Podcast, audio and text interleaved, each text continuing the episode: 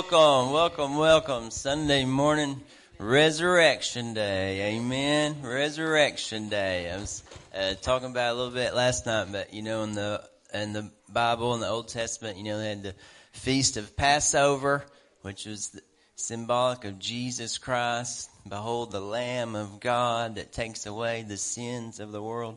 You know, they killed lambs, and that lamb had to be perfect. And during that same time, they had the Feast of Unleavened Bread, and it lasted for all seven days. And that was signified by Jesus' perfect life. Leaven, a type of sin in the Bible. You know, Jesus was perfect. Amen. If he wasn't perfect, then he couldn't give our perfection, his perfection to us. Amen. If he wasn't perfect, then he couldn't die on the cross for us. Amen. If he wasn't perfect, then he couldn't take away the sins of the world. And it's all Bible typology. And then there was one more. The last day was the Feast of First Fruits. And that was the resurrection, typical of, typified by the resurrection of Jesus Christ. So we need to praise the Lord this morning that he resurrected, that he came out of the grave, and we can have that newness of life. Amen. The same spirit that brought him up out of the grave can be in us and we can be perfect not because of ourselves, but because he is perfect. Amen.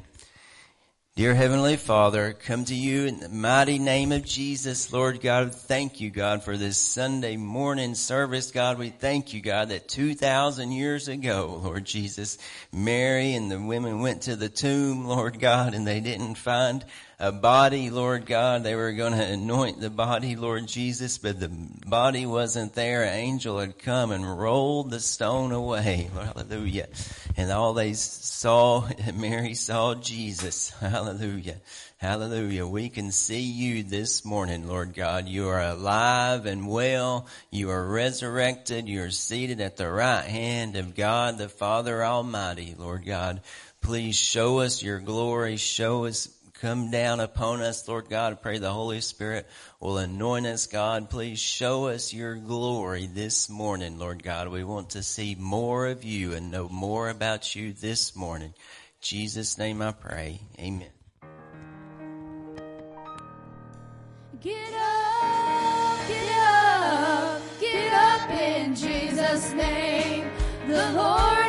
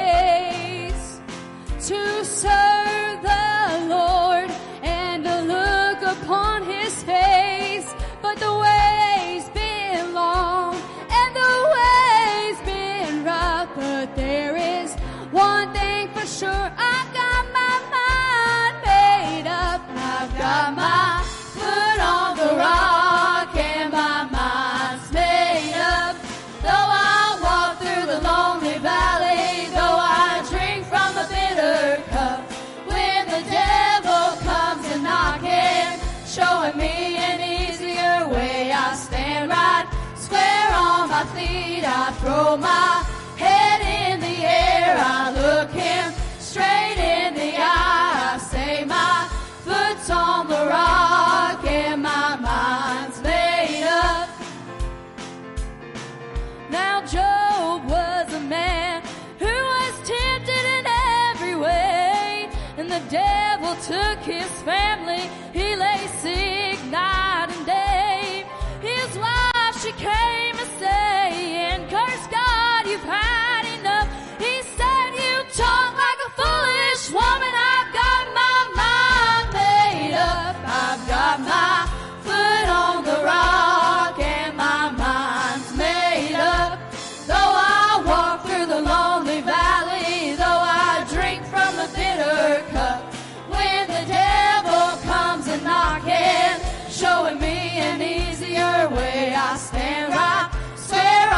feet. I throw my head in the air. I look him straight in the eye. I say my foot's on the rock and my mind's made up. The devil, he will tempt you. He'll fill your way with strife. He'll make you sick in body, even try to take your life. But put your trust in Jesus and say, Lord, I've had enough. The Lord will say, move on, saint, she's got her mind made up. I've got my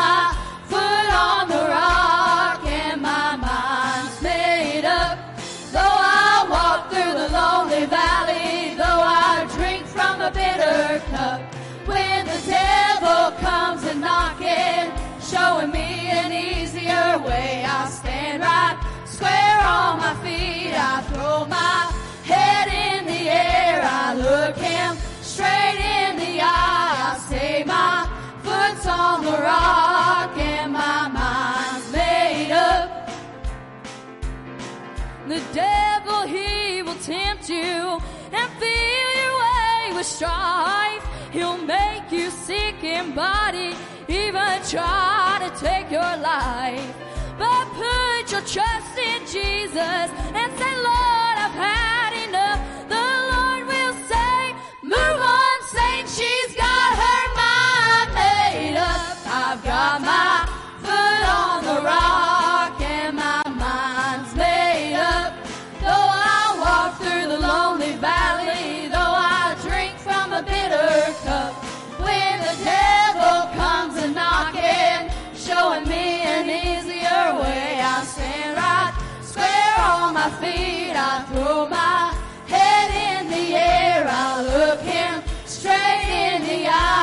say my foot's on the rock and my mind's made up. You got to hold to God's unchanging hand. Hold to God's unchanging hand.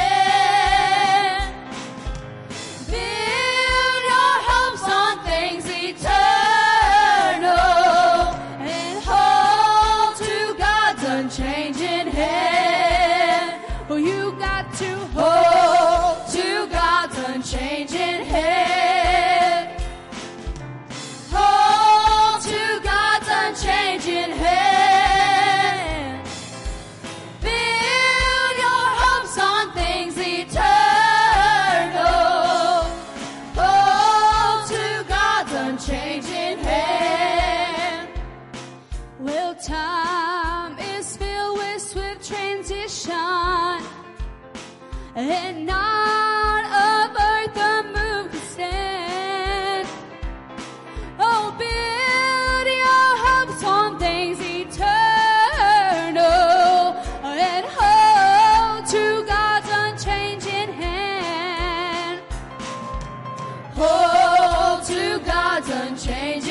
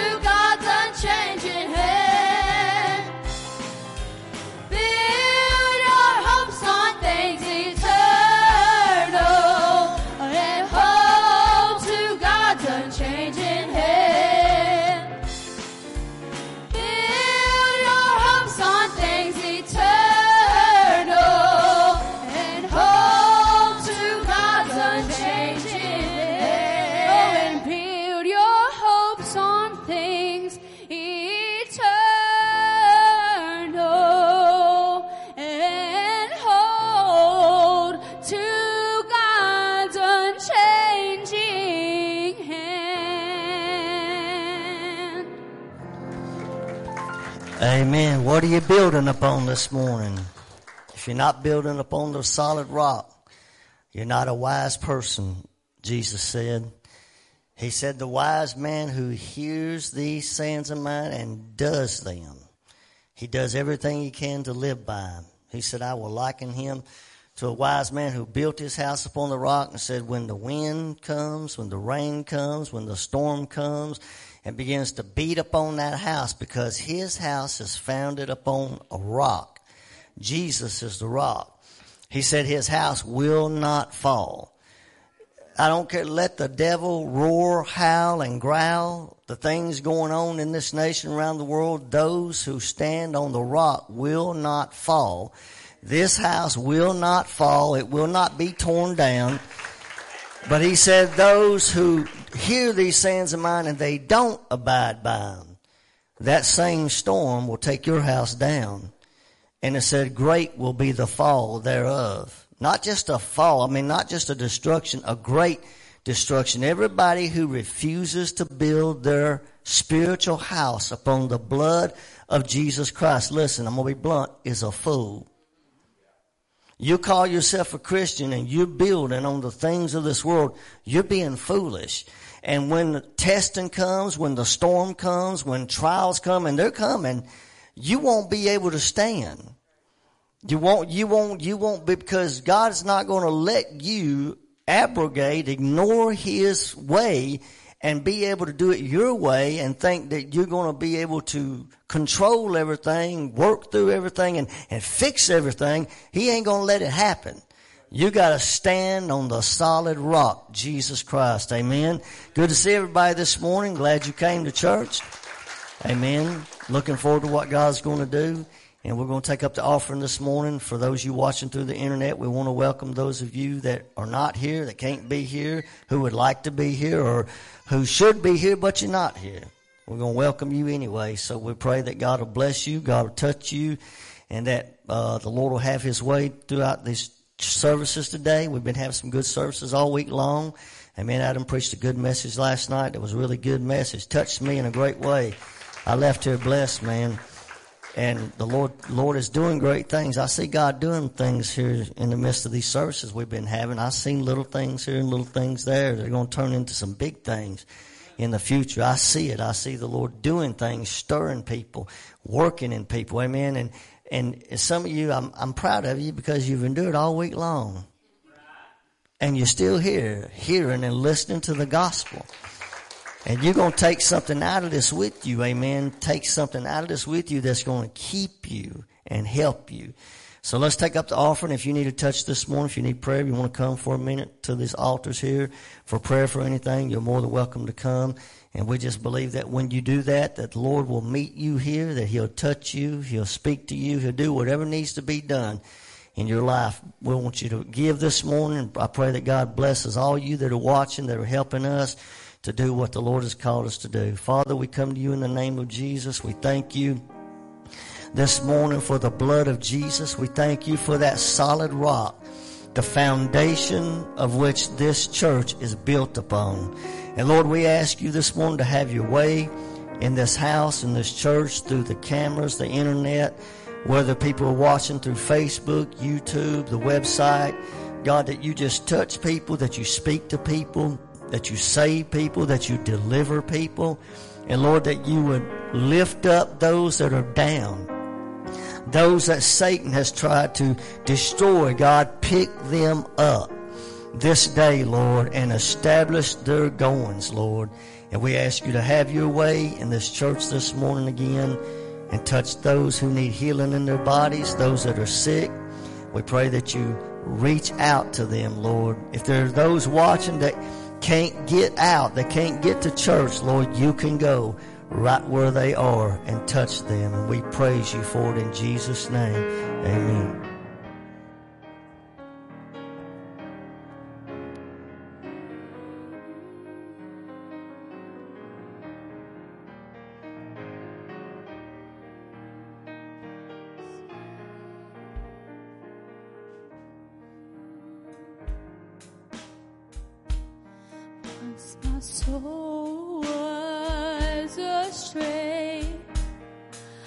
That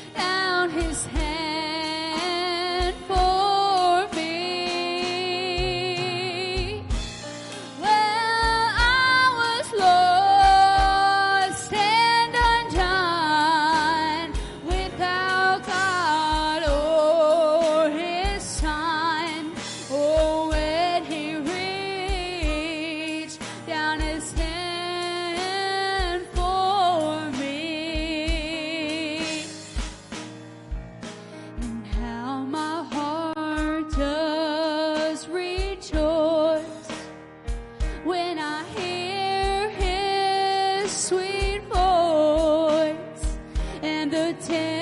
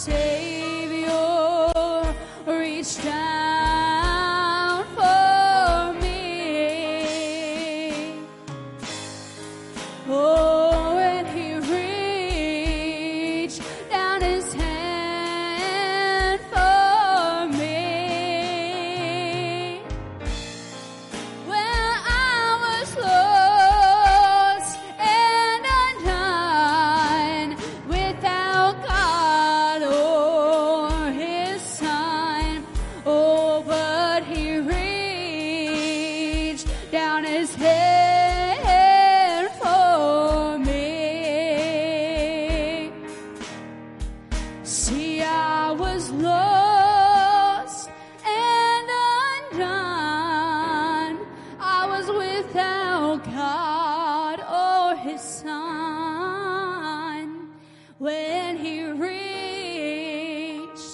down His hand for me.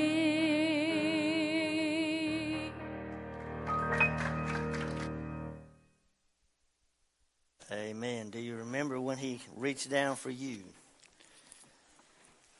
I remember, I'll never forget it. Don't ever want to forget it. When you know what kind of lifestyle you were living and how you were heading for destruction.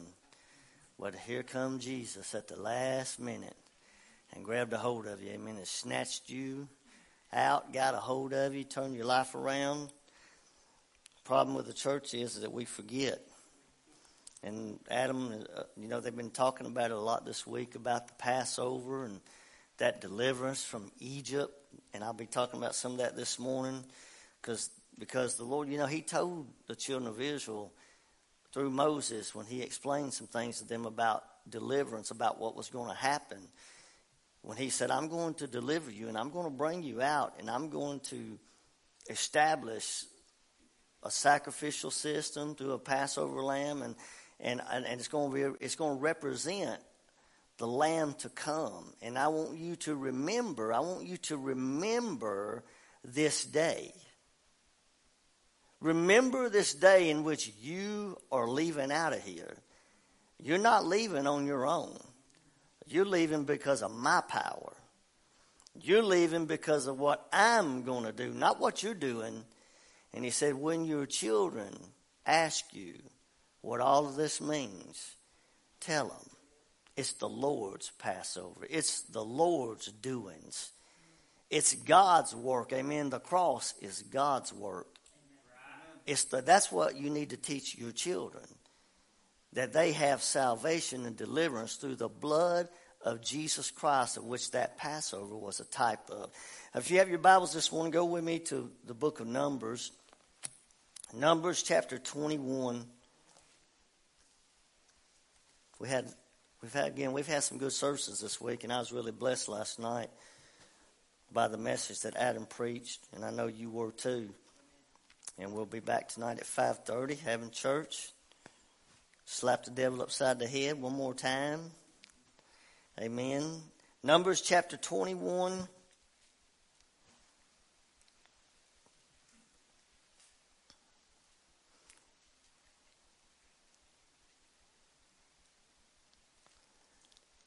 Let me, we'll start reading at verse 6. And the Lord sent fiery serpents among the people, and they bit the people, and much of the people of Israel died. Therefore the people came to Moses and said, We have sinned, for we have spoken against the Lord and against you. Pray unto the Lord that he take away the serpents from us. And Moses prayed for the people. And the Lord said unto Moses, Make thee a fiery serpent and set it upon a pole. And it shall come to pass that everyone who is bitten, when he looks upon it, shall live. And Moses made a serpent of brass and put it upon a pole. And it came to pass that if a serpent had bitten any man, when he beheld the serpent of brass, he lived. Let's pray. Lord, we ask you to move this morning, anoint your word. Lord, we ask for your power. We ask for your anointing, your spirit to come. Lord, to move throughout this congregation this morning, through the internet, through those that are watching. Lord, I pray that you speak to people's hearts, that you touch people, that you save, that you deliver, that you heal that you set free, Lord, as we preach the answer to every man's problem, which we know is the blood of Jesus Christ. And Lord, we pray, God, that you would have your way in this church, that you would continue to move throughout the day, Lord, that we would see lasting results from these services, Lord. That we would see things, miracles that have taken place in people's lives, that we would see restoration we would see healing. We would see deliverance, Lord. We would see people set free, people's lives changed, Lord, and that this church would be fruitful and that we would grow together, Lord, that we would be used to go into this world, Lord, to tell the world that Jesus saves and that He alone can heal and set them free. Lord, we thank you again today. We ask you to have your way. In Jesus' name, amen. Amen. Let me read a little bit of background information about the book of Numbers. A, a, person reading Numbers must bear in mind that he is reading only a part of a larger book. The five books of Moses, or the Pentateuch, originally were one book, the division into five volumes being purely for convenience. Numbers has greater significance once the reader sees it as a part of this larger work. In fulfillment of his promises to Abraham, God had made Abraham's descendants into a nation, saved them from Egypt, and now taken them to their new homeland in Canaan. The person that he had given them to be their leader was Moses. After three months' journey, God settled the people temporarily at Mount Sinai. There he established his covenant with them and he gave them laws to govern their lives as his people. At the point where Numbers begins, Israel had been at Sinai almost one year. During their time at Sinai, the people had received much instruction in religious, moral, and social matters. They had also built the tabernacle, established a priesthood, and a sacrificial system and begun to regulate their national life according to the laws that God had laid down. You know, that's what God wants for us. That's how we are to base our lives today according to what God's Word has laid out. Not according to what the world has laid out, what God's Word has said about what is right and what is wrong, what is acceptable what is not acceptable. And I can't stress this enough. I've been saying it lately. Every person in this church, you need to be reading and studying your Bible on a regular basis. Not Sunday morning when I ask you to open your Bible with me. You need to be reading your Bible during the week. Listen, young people, you need to get in the Word because this is where you're going to find out what God requires of you. Look, mama and daddy can only do so much, but you're going to have to look to the Lord to find out what He wants for your life. And, and if you, and to know how, what He expects of you and how to live, I don't care if you're 10 years old or if you're 100 years old. God has laid it out in His Word what is acceptable and what is not acceptable. And if we get in the Word then, and it, speaks to us, then He shows us what He requires of us. He laid down laws. God had laid them down. The people were now preparing themselves to depart from Sinai and head for Canaan. The book of Numbers opens with Moses about to conduct a census so that he could prepare an army for the conquest of Canaan. The journey to Canaan should have taken only a few weeks, but instead took almost 40 years. The reason for the delay was the people's rebellion against God. There's the reason for our delays. You know, some of you watching and some in our church from time to time, you want to know what's holding you up from possessing everything Jesus died to give you it ain't Pastor Thomas. It ain't Brother Chris. It ain't Miss Grace. It ain't Brother Adam. It ain't Sister Melissa. It's you. There's something there that there, there's a stubbornness. There's a, a pride. There's a, I got, I got it. I've got this thing. And I know what I'm doing. And, and a two week journey takes nearly 40 years.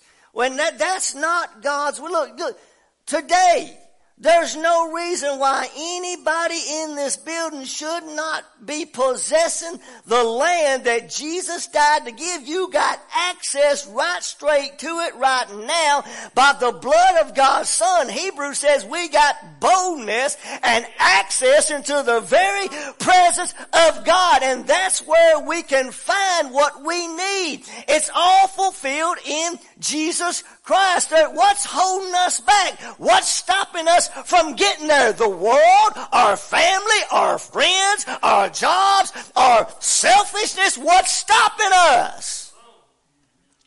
God wanted some of y'all there a long time ago. But we got pride in the way. We got self in the way. I got this. How many times you gonna figure out you don't have it? How much more has God got to let happen in your life to put you so far down to realize that you can't do this, Baptist? You can't do this, religious person. You've got to go God's way. And look, it shouldn't take us long to get there.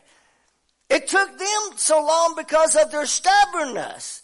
Their I'm gonna get to it, complaining, they're murmuring, they're, they're backbiting. I don't like the color of this and I don't like the color of that. And I wish they wouldn't play that song. And how come they can't play more contemporary songs? And, and you see we sit here and we come to church and we got all this mess in our minds and we miss a move of God. We miss the moving of the Spirit because we're, we're focused on stuff. And that's the very thing that caused them so many problems. Self. Self don't have to rule and reign over you because Jesus died to conquer it. But if you won't let him conquer it, it'll conquer you. It will.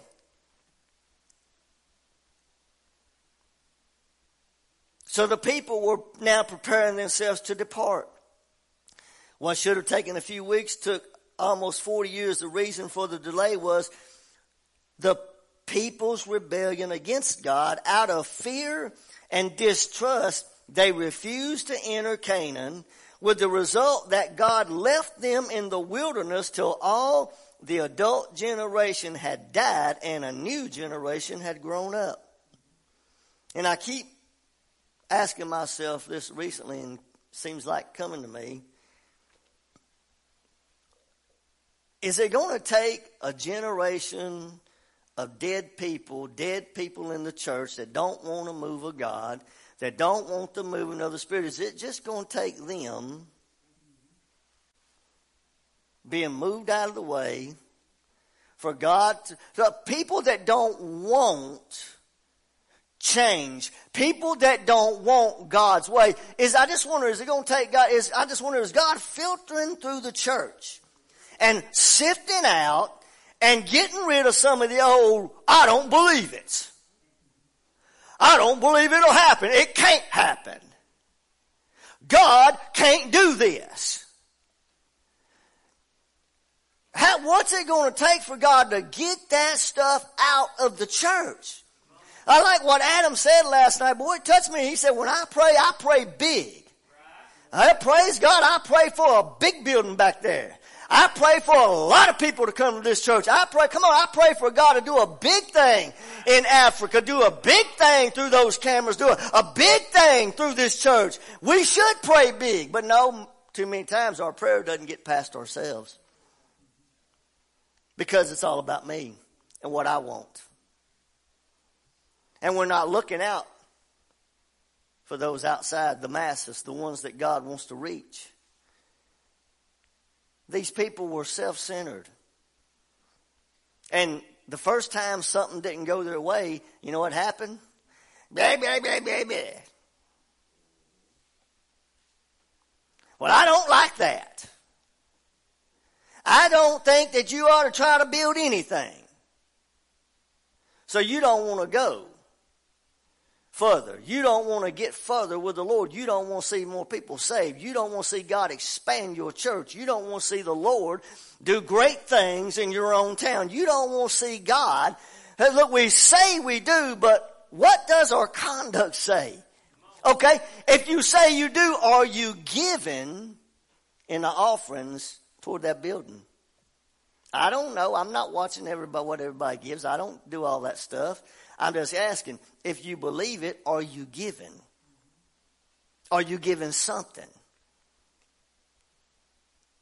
I think the church is being tested, not just us. I think the church in general, God's church is being tested.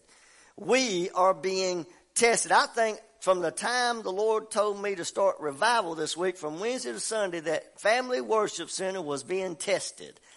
I think that God was trying to show who Okay, who wants to see me move? Who wants to be a part of what I'm going to do here? Who, as the Lord gave me the message Thursday night, call an assembly assemble the people together and tell them to come and let's hear from the Lord. Let's hear what God wants to say to us. Well, you pre-planned all this and, and you, you can't plan them. I didn't pre-plan nothing. I did what I felt the Lord had been putting into my heart for weeks and probably nearly a month and I couldn't get away from it. So I told some of the people, I said, look, we're going to have extra services. We're starting from Wednesday till Sunday because I believe God has put this on my heart. And if everybody comes, good. If everybody don't come, I ain't worried about it because I preach with five people and I preach with 500 people. But I'm telling you, the message ain't changing. God is still God and God can move where there's five people just as much as 500 people. Is it more encouraging when more people are here? Absolutely. Absolutely. Michaela, is it easier to sing when you got a more, a building full of people? Is it easier to play Miss Grace when you got a response and you got more people? It's easier. That's why the Bible says you should not forsake the assembling of yourselves together. See, we've gotten away from that when we let COVID separate us. We let a virus stop us. And as I said the other day, I don't see anywhere in the Word of God where the Lord ever told the church, shut up, shut down, and sit down and quit. Through famine, through pestilence, through disease, through sickness. And matter of fact, God's power was more prevalent when that stuff was happening. But we have to go God's way. He had to let a generation die off and bring in a new generation, a younger generation who would hopefully heed and hear his word and follow his way. Because he was trying to take them somewhere. He's trying to take you somewhere. Look, where's he trying? He's trying to take you higher in Jesus. He's trying to bring some more fruit in your life. He wants you to possess the land, the land flowing with the power of the Holy Spirit so that you will be a fruitful human being here on this earth that you can be somebody used to reach somebody else because that was Israel's purpose to be a light to the world. They were supposed to be the peculiar people, the separated people, the holy people that did not live like the heathen live, that did not act like the heathen act. They didn't mark their bodies all up. They didn't tattoo themselves from the head to the toe. They didn't do, they didn't practice homosexuality. They were not supposed to. But yeah, they end up falling into that stuff. Amazing that the people in the church think it's okay, Christians, I'm talking to Christians, who think they can go out and mark their bodies up and tattoo their bodies up and God's okay with it and God don't care about it and they can just do as they please because it's their body. Did you forget who gave you your body? Did you forget who says he, that your body is a temple of the Holy Ghost? Did you forget who lives in your body, who you're representing? And I know there's people that's gotten saved. They've done this. I got a few on my arms. I had to look at them the other day when I was getting ready. I thought I kind of, I wish I'd never done that, but it don't matter because God's forgiven me. It's over with. He ain't holding none of that against me. I don't like it myself. And I was just being stupid because I thought I was going to be cool like everybody else.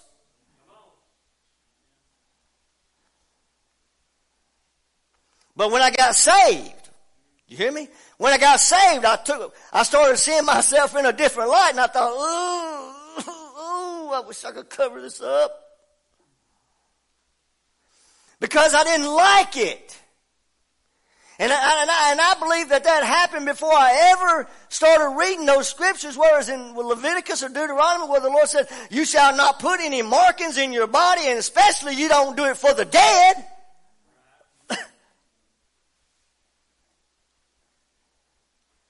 Because that's what the heathen do. Now, if you've done it and you've been forgiven, you're saved, it's over with. You're going, you may have, as Adam said, the tattoos could still be there, but you're forgiven. And, and look, and God forgives you. He won't hold it against you, but you gotta be careful with people. Cause they will.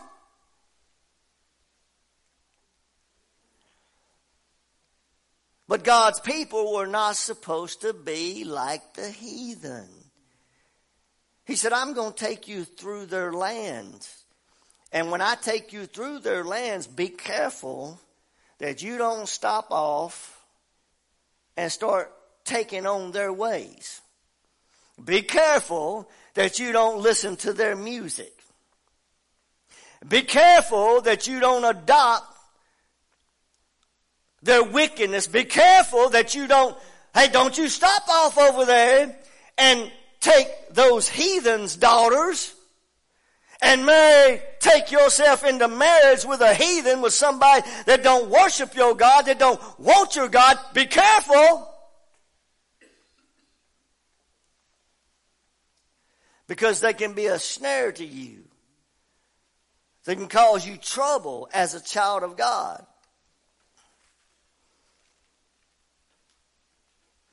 I was reading recently in, I think it was 1 Corinthians 7, where Paul was addressing the issue with married folk, single people. And he was talking about for the, for the purpose of the ministry being easier, he said, I would that everyone would be like me, indicating that he was single. at the time. He said, because it's easier to carry out the work of the Lord being single. But when you take a wife or a husband and you bring a family together and you start having children, then you have a whole lot more responsibility. It doesn't mean that a family can't serve God and carry out the gospel because they can. But it's harder when you join yourself to someone for the rest of your life because now you two, huh, got a lifetime of letting God take some stuff out of you. And then you bring children into it. And then God's put a, God has called you into ministry and to, to do His work. Now your load is a little bit heavier. So you're supposed to use wisdom when it comes to marriage. You're supposed to use wisdom when it comes to what God's will is for your life. For God's will, it is for some people to stay single. For God's will is for others to marry and have families. But you got to figure out what it is. But you need to be careful that whatever you do, if you desire to be married, make sure you ain't looking into the world. Make sure you're not looking in the bar room. Make sure you're not looking out in this world that is corrupted because it can be a hindrance to you. Now, some people, I know what the argument will be. Well, I know people they, they, they married somebody that wasn't a Christian, and I do too. Right back there sits one on a pew that was married to my daughter. And yet God told me to marry them. Because there's no way I would have done it unless the Lord had put it into my heart let them go. Let them get married. Marry them. I was happy about it. I was excited about it. And they had to know that was the Lord. But you know what he was doing? He was miserable and he was getting more miserable and Martin living in our house. He got a little miserable. Because we don't act like everybody else acts and we don't do what everybody else does. And, and, I, and I'm thankful for how this happened, but you can't use that as an example to think, well, that happened for them, so th- I can choose who I want, and that'll happen for me. Well, if my mother were here today, she could tell you some stories. And yet, God in the midst of it, because I see some things now, how the Lord was working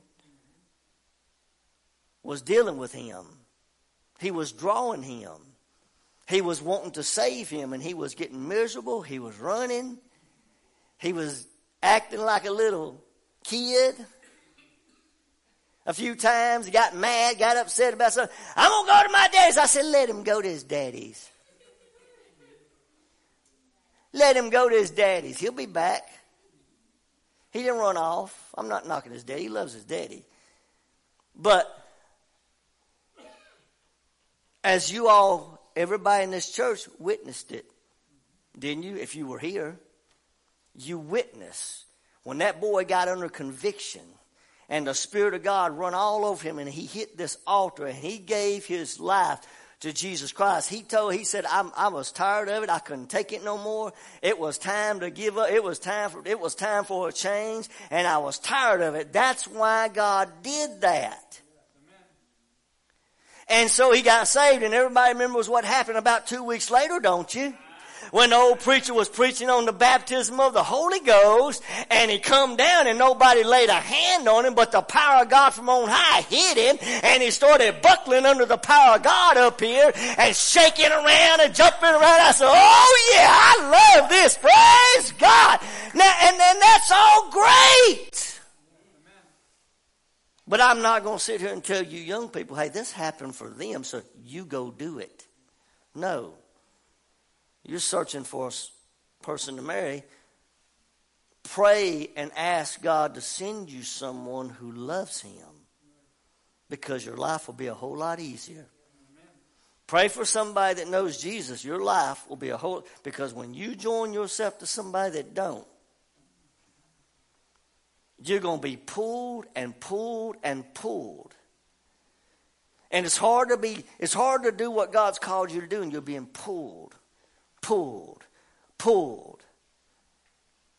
And that's why I believe that God has to take a marriage and a marriage of a couple or a man and a woman that He's called in the ministry and so work in them and change them together to get stuff out of us so that He can have. I think about me and my wife, how y'all heard me say how rough we were after salvation. I could show you some pictures of uh, three or four weeks after we were saved. And you'd be thinking, you sure you were saved there? But I was. We were. But oh, so much stuff still there. And we didn't have a clue as to what the Lord was about to do.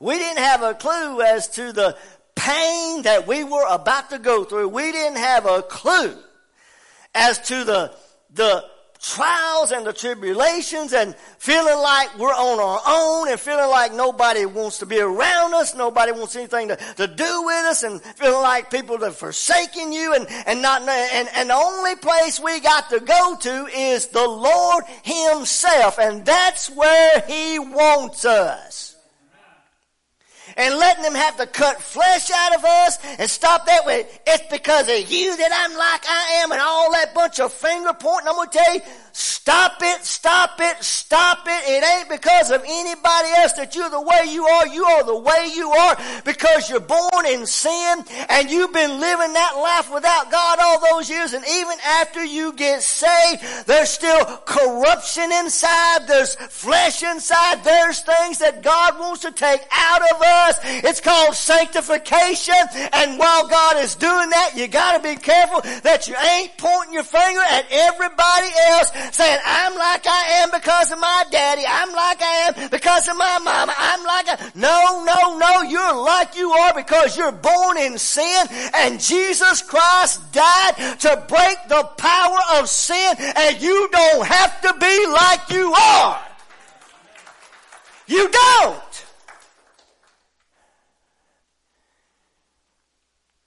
These people were on a journey God was trying to take them into this land that He promised them. And today, He's told us the same thing. He's given us a land flowing with milk and honey. That land is through Jesus Christ.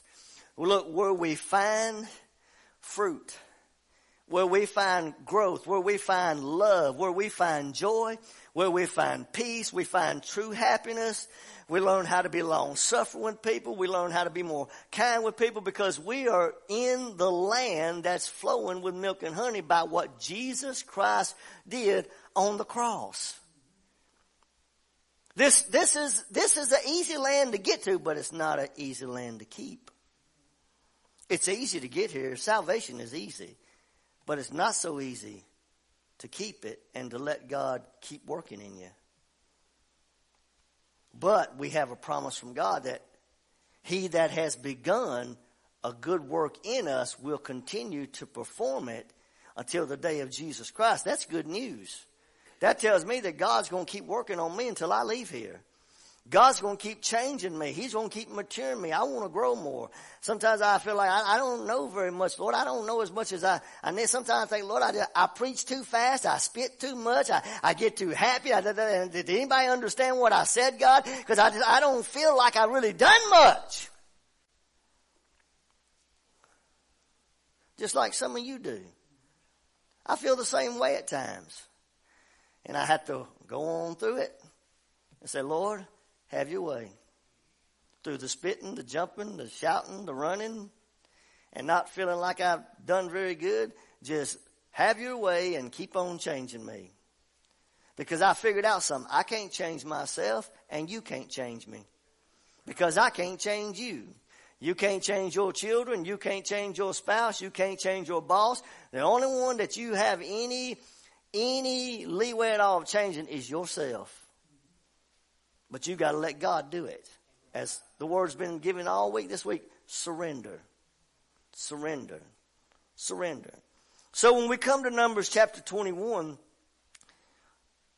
the children of Israel were, they were passing through different territories trying to get to this land. The Bible said that they came to a, let me back up if I can read it, if I can find it, where that they came to a land, another, uh, it was a land that they were trying to pass through.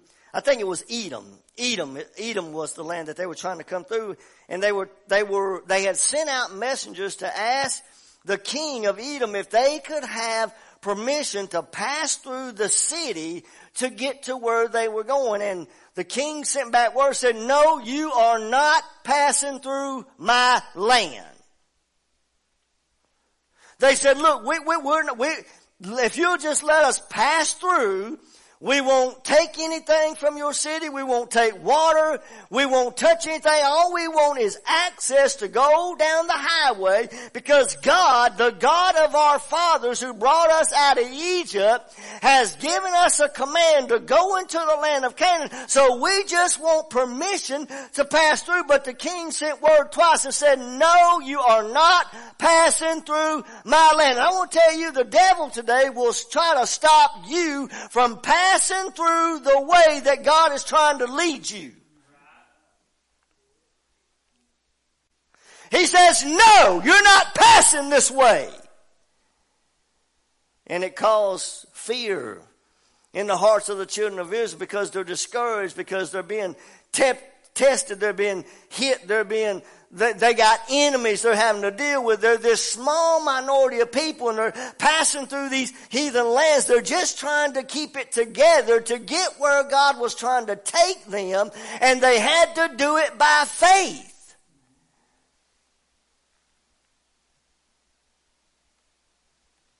And it said as they were on their journey, the king Arad, the Canaanite, which dwelt in the south, he heard tell that Israel was coming by the way of the spies and he fought against Israel and he took some of them prisoners. So now the people are being taken. They're losing battles because they have refused to do things God's way. They've refused to go by the way of the cross. You see, you start losing battles when you refuse to go by the way of the cross because it's there that Jesus Christ won the victory for everything you need in your life. And the Bible says that they took them prisoners. But Israel, what did they do? What they did often, they vowed a vow and they said to the Lord, if you will deliver these people into our hand, then we will utterly destroy their cities. They got smart. They go to God. God, would you please help us? We need help. We're, we're losing our people. We're scared. We're fearful. Our nation is overcome with darkness. There's problems all over the world. There, there's foreign nations rising to power that look like they want to conquer every bit of the world. And Lord, we need your help. Would you help us, God?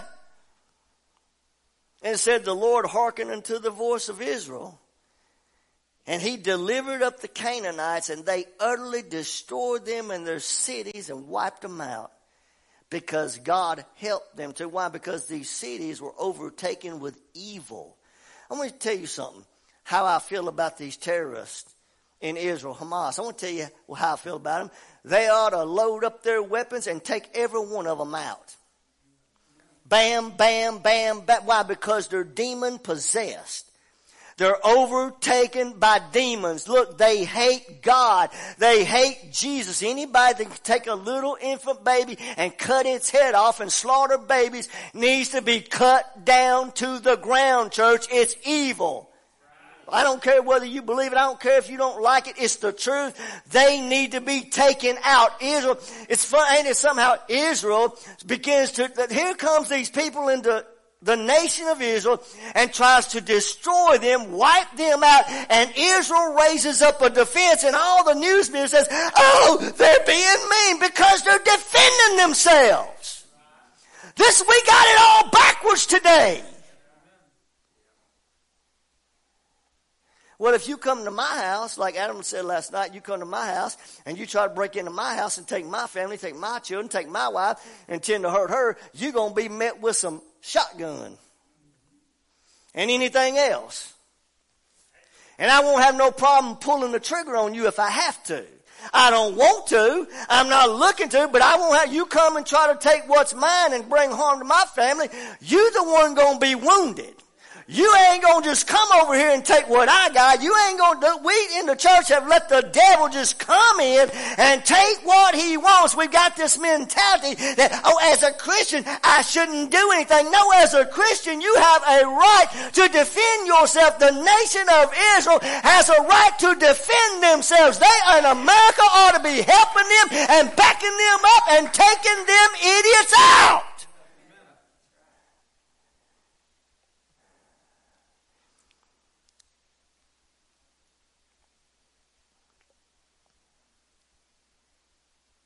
So they, God, because they cried to God, God answered them and gave them the ability to defeat these enemies and take their people back. It said they journeyed from Mount Hor by the way of the Red Sea to compass the land of Edom. The soul of the people was much discouraged because of the way. Can get a little discouraging on this path, can't it? You ever been discouraged as a Christian? You ever run into problems that you think, how in the world am I going to get through this? Lord, what, uh, what, why is this going on? They were discouraged because of the way, but look, here's the truth. The, they really had nobody to blame but themselves. Because they're the ones that made the way hard. They're the ones who refused to heed God's voice. Look, every time they did what God said to do, victory. Every time they followed God's word, freedom. Every time they did things God's way, I mean, the Lord worked on their behalf. And it's the same today. When you go by the way of the cross, when you go through Jesus Christ, the one who has won every victory for us, then we got, we've got a way to make it through the hard times. We're going to be discouraged, but and especially if you've been baptized in the Holy Ghost because you got something on the inside that's giving you some strength, that's giving you some push. And when you want to lay down and quit, something inside says, no you can't. You gotta keep on going.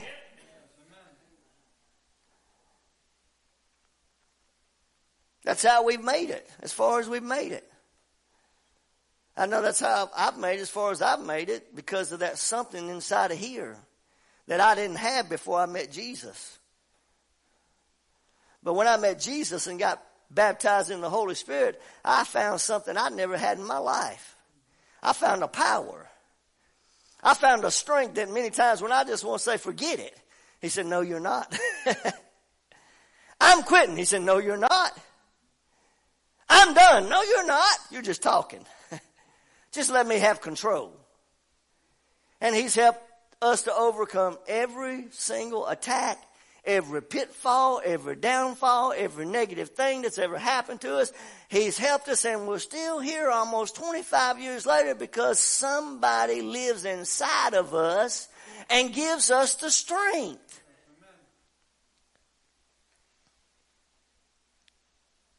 They were much discouraged because of the way. And the people spoke against God and against Moses. Look, spoke against God, number one, mistake. Speaking against God and against the preacher. God and Moses, God and the man God called to lead his people. They spoke against them. They're discouraged, they're hurt, they, they they've lost their people, they're having a fight to try to get them back. I mean, their, their land is, their, their, they're being, their very existence is being threatened by foreign enemies and they're losing things. And, and if it's then you gotta be careful. You gotta watch your mouth and what you say and how you talk when you're in a battle. You gotta watch what you stand in a pulpit and say publicly when you're in a battle.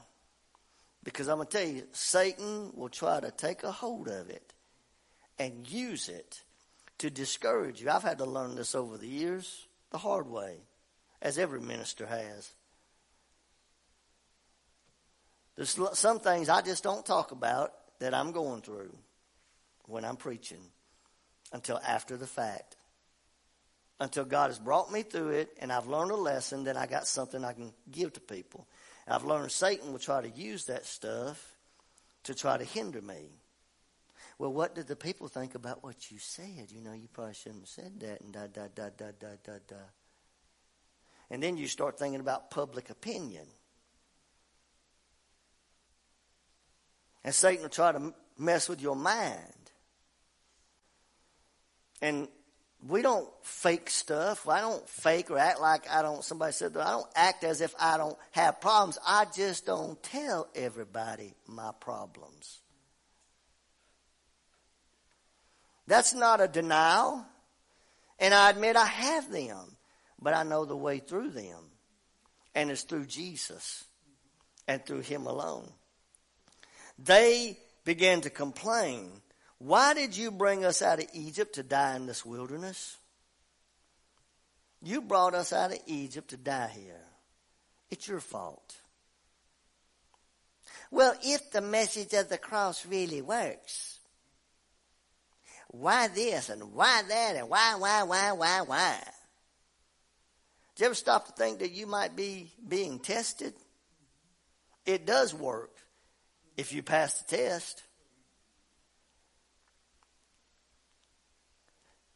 They said, There's no bread out here, there's no water or so, and we're tired of this manna. I'm tired of hearing you talk about Jesus all the time.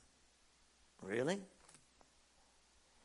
You, you, you mean to tell me that the name of Jesus bores you, the message of the cross bores you, the very manna that God gave to save your soul and deliver you out of the bondage of the, of the devil. And some of you, you don't even realize what you're saying. You you can't even hardly stand to listen to me preach very much because all you hear is about the cross at times and, we, and he talks about Jesus. He acts like everything's just about Jesus this and Jesus that. Until you get that, you ain't never gonna know what life is about because because everything is about Jesus Christ. Your life is to glorify Jesus Christ. Jesus is to be your Lord, to be your King, to be your Savior, to be your deliverer, to be your healer, to be your peacemaker. Everything you have today is by the blood of God's Son. And if you get tired of hearing that, there's something wrong with you down in here and you're going to lose your way.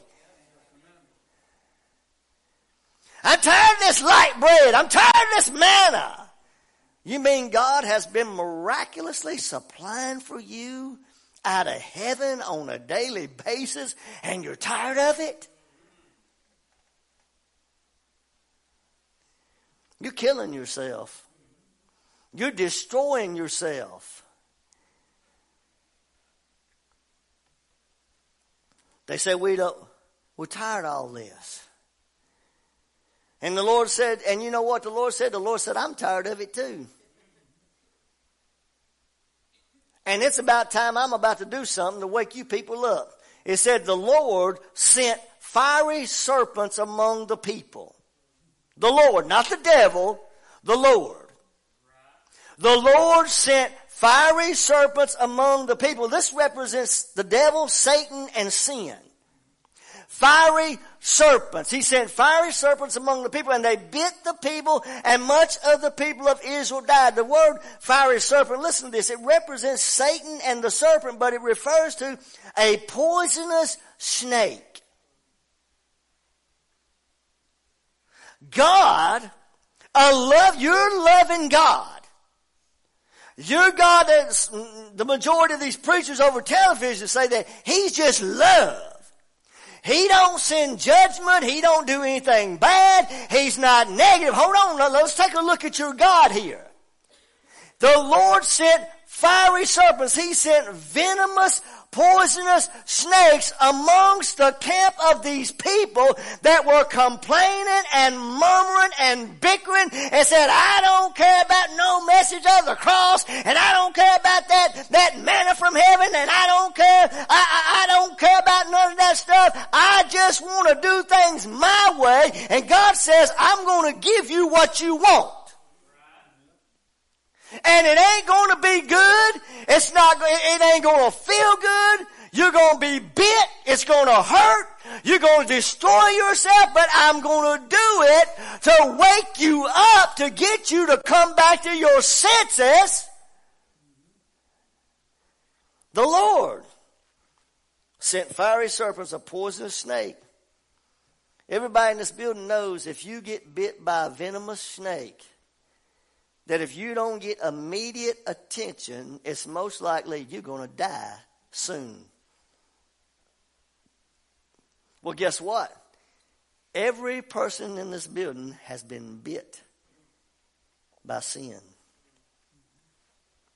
Every one of us were poisoned from the time we were born with something called a sin curse that came through the rebellion of God's creation. And we've all been bitten by it, so to speak. But these fiery serpents, that's what they represent. And they, rep- they represent judgment. God says, if you complain and murmur and bicker about my way, then I'm going to send judgment to you in the form of fiery serpents. And if so, again, if so, if you get bit by a poisonous snake, you're going to die if you don't get help. Everybody watching me, if you're lost without God, you have been bit by sin and you're dying. You are dying every day. You're heading to a devil's hell. But I'm going to tell you, there's a cure for it today. There's an antidote for it today. It ain't a doctor. It ain't a psychiatrist. It's the blood of Jesus Christ.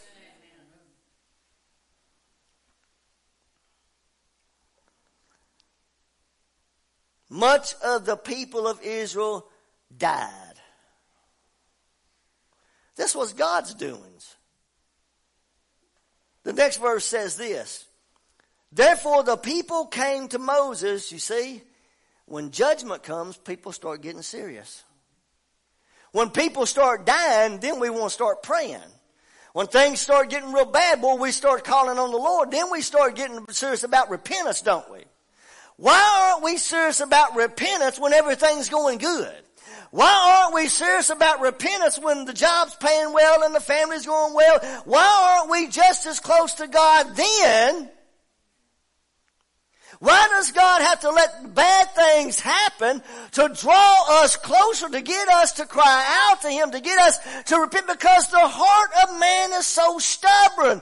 It's so hard, even in Christians. There's a pride there that has to be broken. It's gotta be taken out and sometimes it can only happen by God sending judgment. God has to let some painful things come to your life so that you will cry out to Him, you will say, Oh God, I'm sorry for the way that I've went. I'm sorry for the things that I've done. I'm sorry for my sin, Lord. It's my sin. I did wrong. They didn't do it. I did it. We have spoken against you, Lord, and we're sorry. You people that murmur and complain about what's preached here, you need to repent to the Lord. Because it's Him you're sinning against.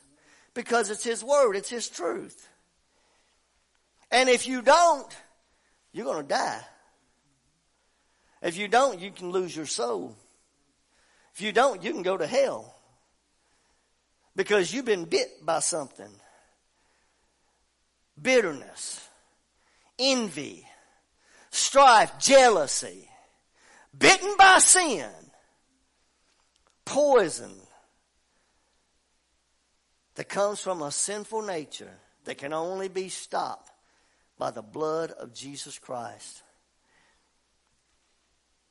You know what they did? They came to Moses and they said, We've sinned. They told Moses, they told the preacher, We're sorry, we sinned. We have sinned. We have spoken against the Lord and we've spoken against you. What a humiliating thing to have to go to the pastor and go to the Lord and say, Lord, God forgive me. I spoke against you. And then look at the pastor and say, I am so sorry. I spoke against you.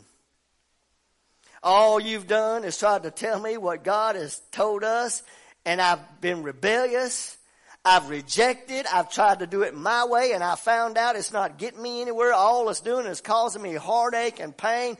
And Lord, I am sorry. I repent. I ask you to forgive me. Lord, please take away these fiery serpents. Take away this judgment. I don't want to die. I don't want to go to hell. I don't want to lose my way. I forgive, Lord, I repent. I'm sorry, God. Please forgive me. This is repentance.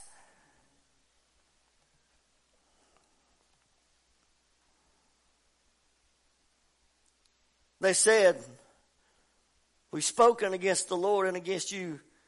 Please pray to the Lord that he would take away the serpents from us. The same man they accuse happens in church from time to time.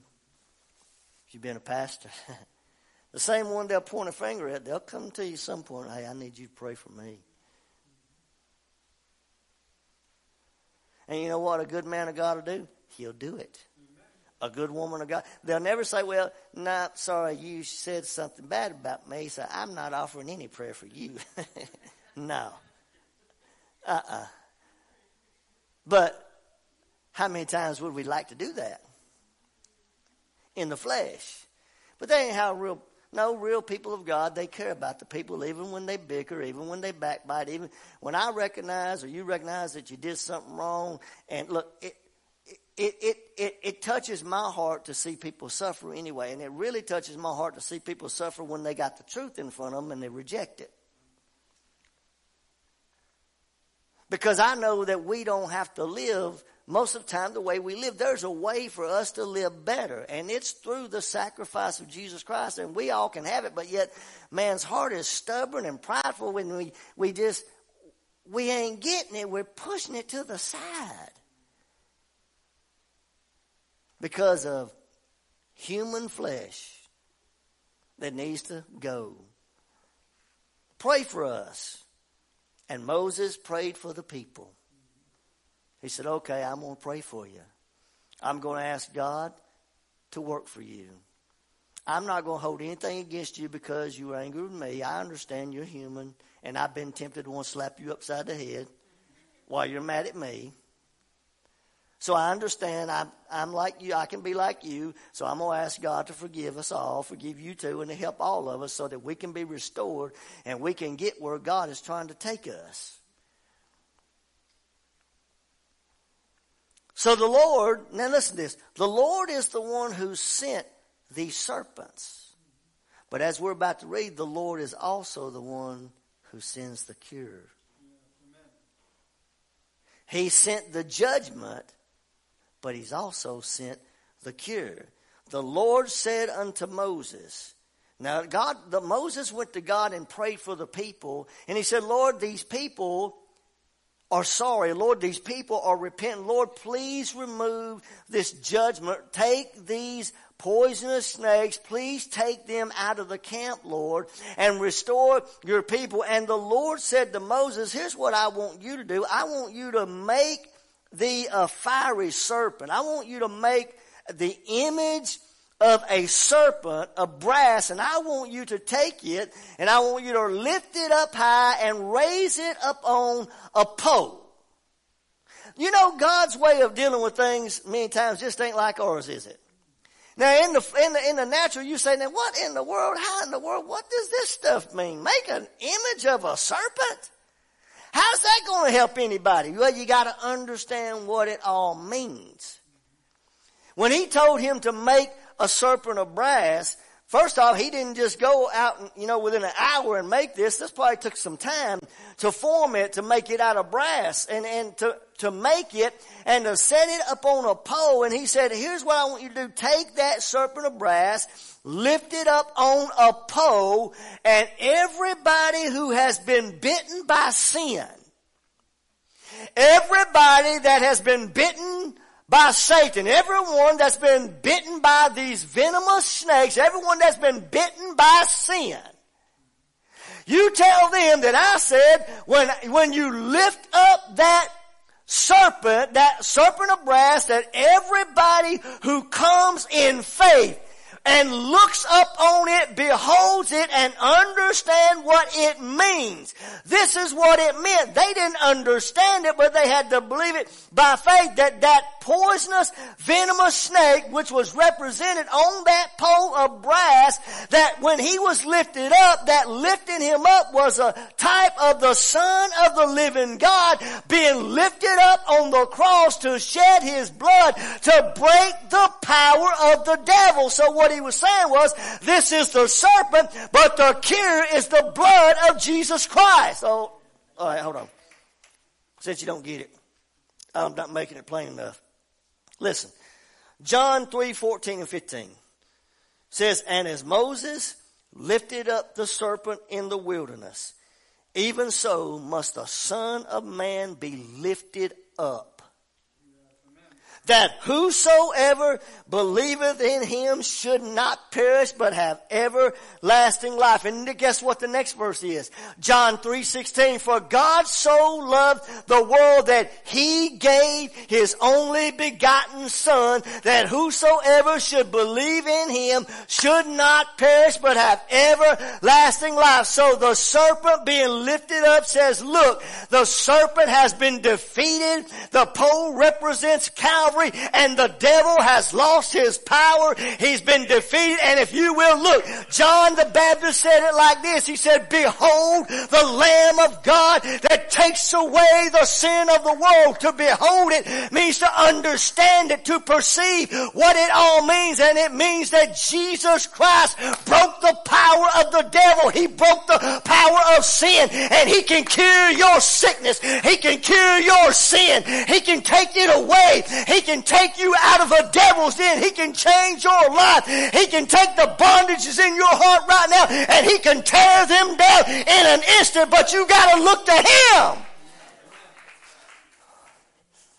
It said when you, everyone when they beheld the serpent of brass, that means to perceive it, to look upon, to understand it. Everyone who looked upon it, you know what happened? Healed. And today, everybody who's been bitten by sin, bound by the devil, Satan has torn you from the floor up and you don't see how in the world you can ever get out of it. I'm telling you to look to Jesus today because he broke the power of the devil. John, 1 John 3, 8 says, He that committeth sin is of the devil, for the devil sinned from the beginning. But for this purpose was the Son of God manifested high and lifted up that he might destroy the works of the devil. And I'm here to tell you 2,000 years ago, he destroyed the works works of the devil. And I'm here this morning in my right mind. Praise God. I ain't a drunkard anymore. She ain't a crackhead anymore. You ain't what you used to be anymore because the blood of Jesus has taken away our sin. The blood has washed us clean. The blood has set us free. I didn't say I'm perfect. I said I've been made free by the power of God and the devil don't own me no more because Jesus brought me out because Jesus Jesus save my soul because Jesus, by the blood that was shed on the cross, and lifted up, said, I'm going to pull you out, boy. If you've been bitten by sin, your answer ain't Dr. Phil. Your answer ain't Oprah. Your answer ain't a psychiatrist. Your answer ain't a psychologist. Your answer is the blood of Jesus Christ. It's the whole reason why God sent his son to die, to deliver, to heal, and set free those that have been bitten by the powers of darkness, to set them free.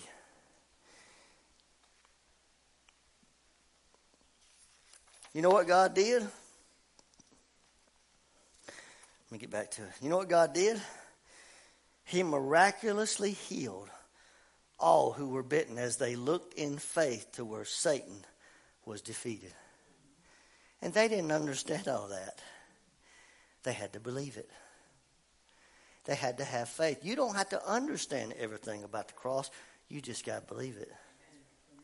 You just got to believe that Jesus died for you. He was crucified. He was placed in a tomb. And three days later, he rose up from the dead and he's alive, sits at the right hand of the Father right now, and he did every bit of it for us to free us from the poisonous venom of sin that can stop your backbiting, that can stop your complaining, stop your mourning, stop your murmuring. It can cure every bit of the flesh that's trying to control us. It, it alone is the cure. Why don't the church believe this? As Adam talked last night about that big youth facility, that big old gigantic youth facility full of nothing but games and fun. No eternal life, no salvation, no gospel. To get those young people saved, you know your young people need salvation as much as these old people do. Right. Need it even more. And we've got them preoccupied with games and fun. And there's nothing wrong with games. There's nothing wrong with having a little food from time to time. There's nothing wrong with that. But if that's what you, you make a ministry out of doing, just doing that, and you forsaking the gospel, when the Bible says to bring your children, to bring your youth, bring them, bring everybody together because it's a good gospel for everybody. We all need it. He said, It shall come to pass that everyone who is bitten, when he looks upon it, he shall live. And Moses made a serpent of brass, and he put it up on a pole. And it came to pass that if a serpent had bitten any man, when he beheld the serpent of brass, he lived. So you see, you got to understand the spiritual context of this, because if you look at this natural, that don't make sense. But when you understand what it's all about. Because just looking at the image of the devil ain't going to do nothing for anybody. But understanding how the devil's been defeated will do everything for you.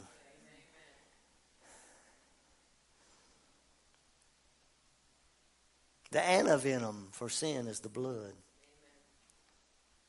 It's not a psychiatrist. It's not a psycho. You're going to hear that over and over in this church. You will hear it all the time because it is so prevalent among us, and we've got Christians being fooled by the world and by half of the backslidden church into thinking that if they got a problem, they need to see the church counselor, they need to see a psychiatrist, they need they need NAAA, and they need all. If they got a problem with alcohol, they need to go to the program.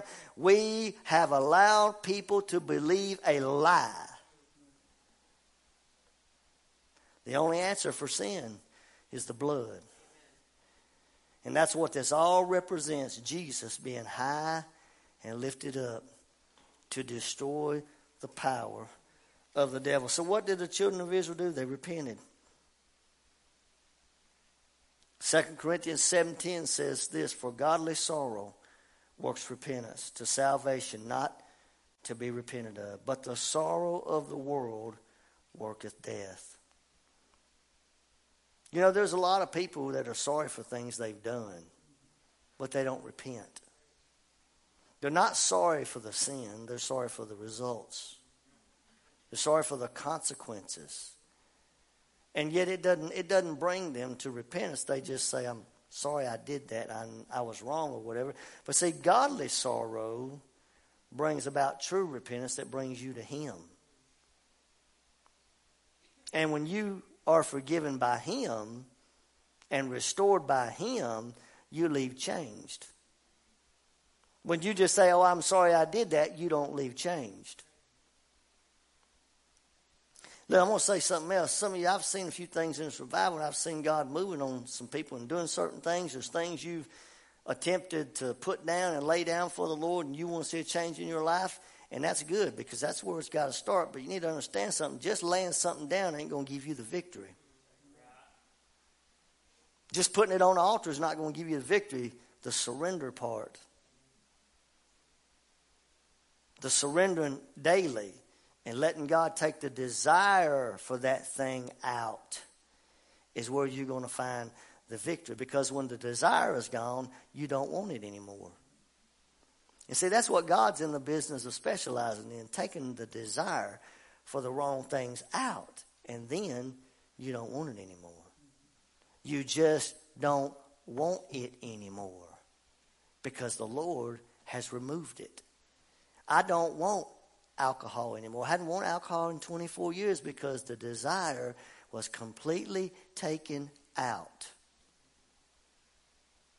Jesus Christ broke the power of alcohol and he took the desire completely out. So now that which used to destroy me does not even faze me. He wants to give you freedom and victory over the stuff that Satan tries to use to destroy you. Amen. Would you come, Miss Grace? I'm going to read the scripture and I'm done and I'm going to have her play and Anna Kate, you can come if you will. Hebrews 9, 20 through, 24 through 26. I want to read this. I wrote it down this morning. Hebrews 9, 24 through 26 says this. For Christ is not entered into the holy places made with hands, which are the figures of the true, but into heaven itself now to appear in the presence of God for us.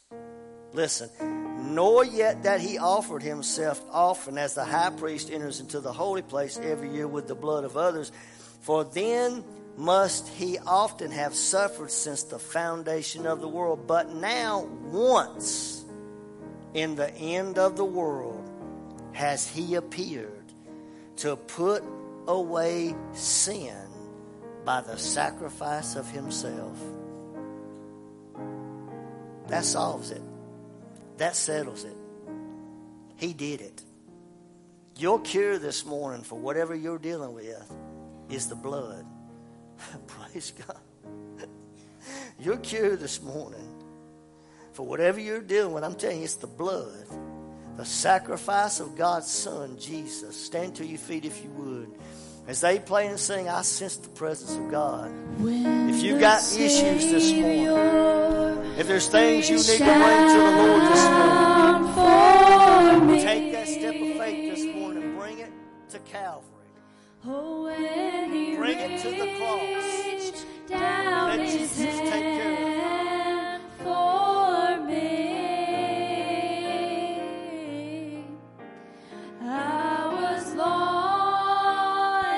There's things in your life this morning that need to go, there's an altar down here. There's a place for you to bring them to Jesus. If you don't know Him today, He can save you right where you are. All you have to do is open your heart up and ask Him to forgive you of your sins. Ask Him to wash you in His blood. Come on, just begin to praise Him, church. If you've got issues, come and bring them. If you're all good and you don't have any issues, then praise God. But I got a feeling there's somebody here, somebody through that camera that's been bitten by sin and you're dying and you need Jesus. He's your only answer. Come on and praise Him.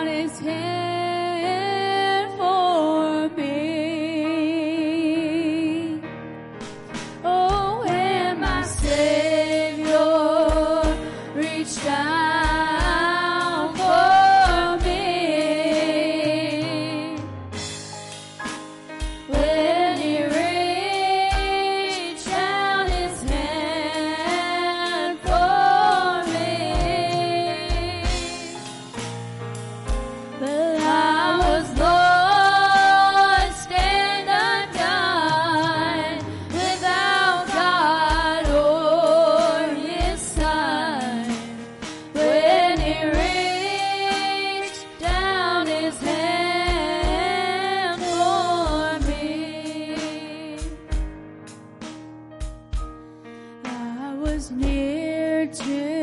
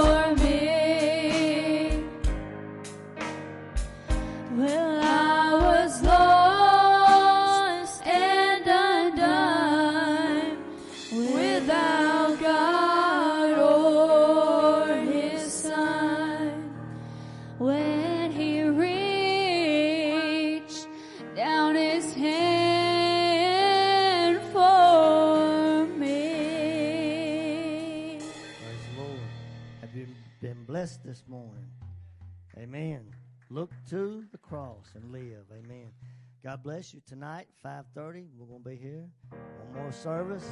Stomp the devil on his head. Come back if you can. Tell somebody you love them. We'll see you tonight. We hope you were blessed by the live service from Family Worship Center in Athens, Tennessee.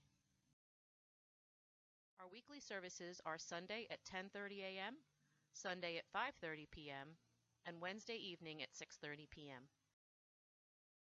Watch us live online at www.fwc-tn.com. You can also check us out on Facebook or YouTube. Family Worship Center is located at 250 County Road 378 in Athens, Tennessee.